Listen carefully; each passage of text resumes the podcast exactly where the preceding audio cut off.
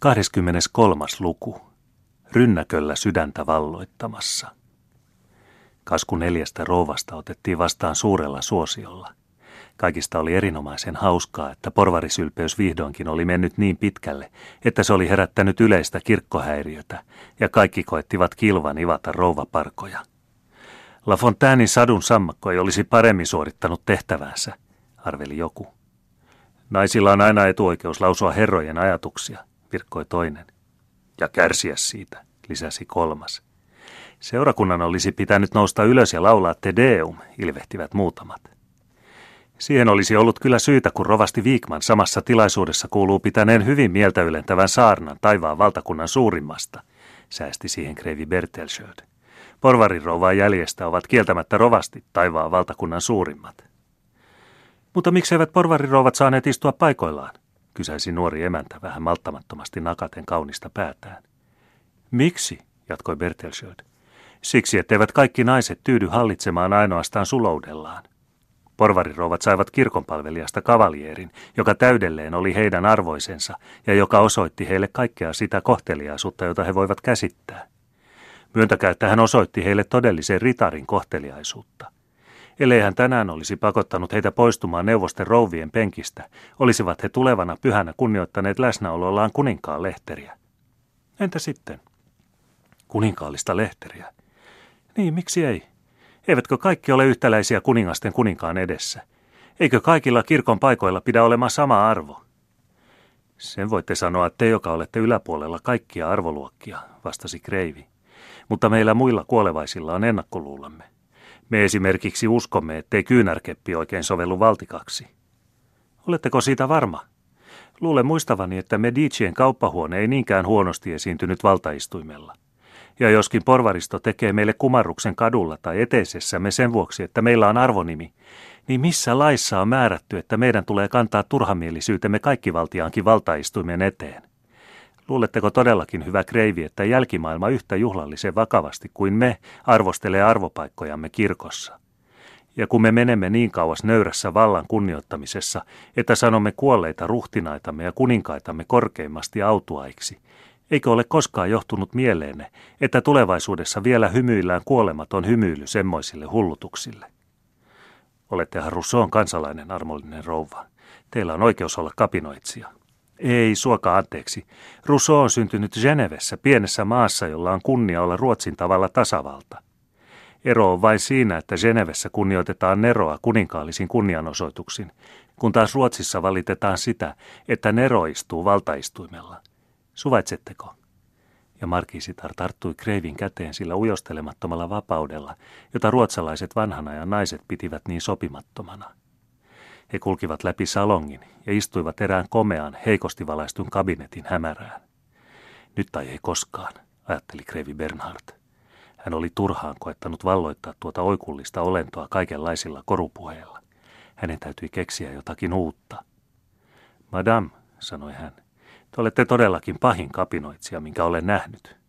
Ei siinä kyllin, että te vähäkään välitä sen miehen ihailusta, joka teitä jumaloi. Te asetutte sen lisäksi vastustamaan kokonaista valtakuntaa. Todellakin. Onko tuo olevinaan jokin kohteliaisuus? Käsittäkää se miksi tahdotte. Te sanotte olevanne kansanvaltainen ja vehkeilette salaisesti kuningasvallan eduksi. Minäkö? Te juuri. Olette kunnioittanut Ruotsia käynnillänne, vain kumotaksenne sen tasavaltaisen valtiomuodon, joksi te sitä sanotte, asettaaksenne valtaistuimelle jälleen itsevaltaisen kuninkaan. Oi hyvä herra, te osoitatte minulle liian suurta kunniaa. Puhun täyttä totta. Koko maailma tietää, että olette yhtä vaarallinen kuin rakastettava. Mutta sitä ei koko maailma tiedä, että olette poliittinen henkilö. Suoka anteeksi, että uskallan olla ensimmäinen sanomaan sitä teille. Mutta mitä te sanottekaan? Minä poliittinen henkilö. Oh, sepäs oivallista. Minä ihmettelen teidän tarkkanäköisyyttänne, mutta olisin teille suuresti kiitollinen, jos haluaisitte kertoa minulle hiukan enemmän tästä tärkeästä keksinnöstänne. Ensiksikin on teillä kaikki ne ominaisuudet, joita vaaditaan poliittisen juonen sepittämiseen. Te olette yhtä nerokas kuin kaunis, yhtä rohkea kuin nerokas ja yhtä viisas kuin rohkea. Niin uskomattomalta kuin näyttääkin on teillä kyky säilyttää salaisuuksiakin.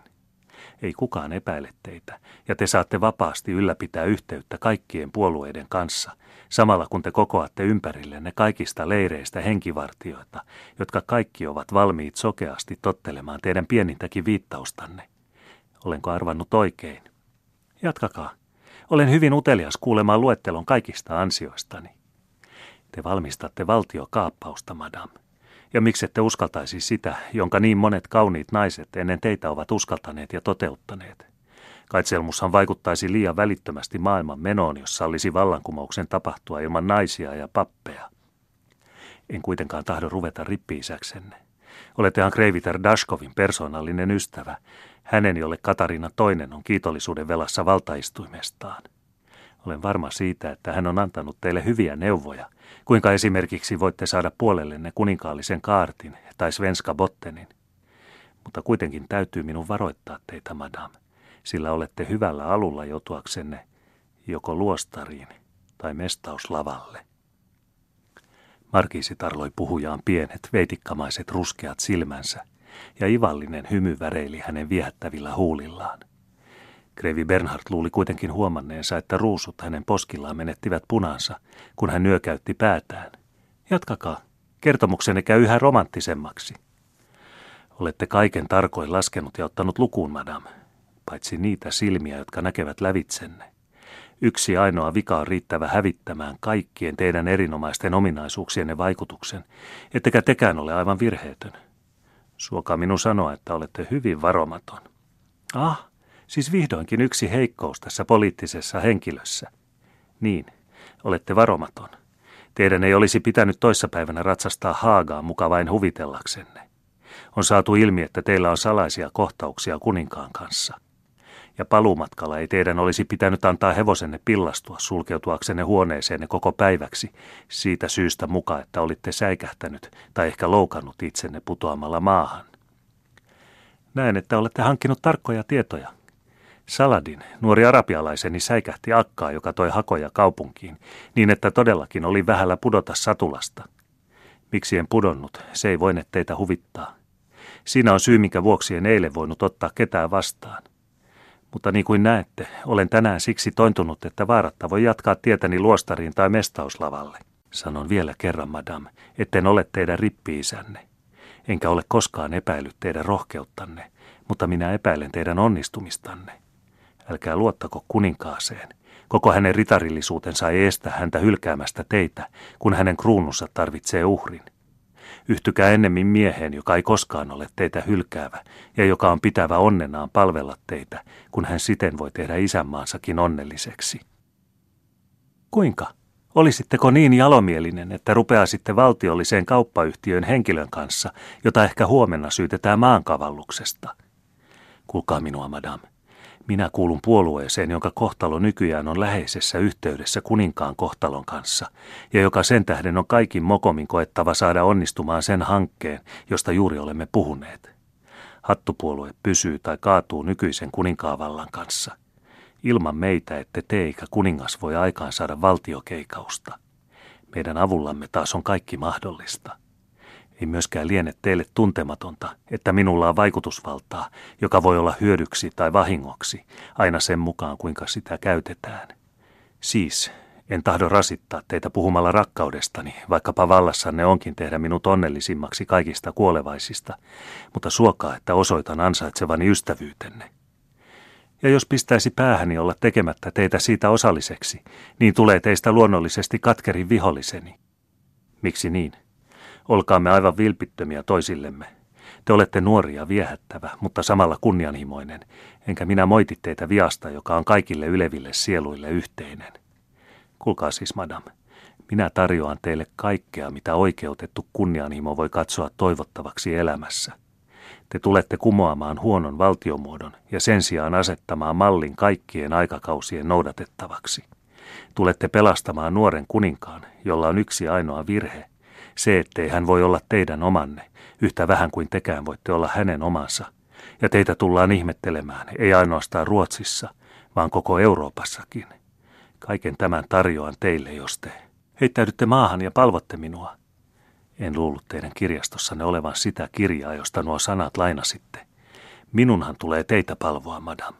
Kaiken tämän tarjoan teille, jos lahjoitatte minulle tuon ihastuttavan käden, jota koko maailma on minulta kadehtiva. Markiisitar oli hetken aikaa vaiti. Hypähti sitten kevyesti kuin lintu kukkien luo ikkunaan ja palasi sieltä hymyillen kreivin luo, kädessään pieni kori täynnä viinirypäleitä. Saanko luvan tarjota Monsieur le Comte? Olette kiihoittunut, tarvitsette vähän virvoitusta.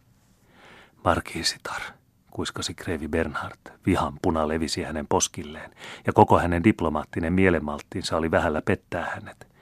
Minun kanssani ei rankaisematta leikkiä lasketa. Leikkiäkö teidän kanssanne laskisin? Mitä minusta luulette? Istukaa minä pyydän.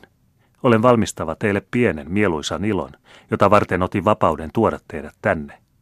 Muistelen kertoneeni teille, että toissapäivänä oli vähällä lentää satulasta, kun muuan nuori mies äkkiä riensi esiin ja oman henkensä uhalla pidätti pillastuneen hevoseni. Voitteko ehkä arvata, kuka pelastajani oli? En koskaan arvaa arvoituksia, madam.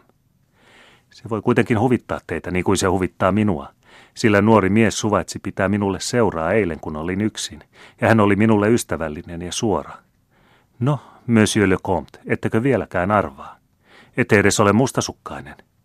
Älkää olko noin nurpalla nenin, sillä se ei teitä ollenkaan kaunista.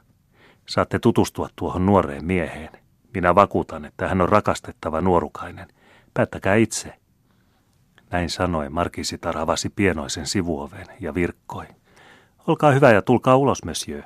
Täällä on eräs, joka haluaa tutustua teihin. Mustiin puettu nuorukainen astui hämärään huoneeseen. Paul, huudahti Krevi Bernhard kalveten. Se oli Paul.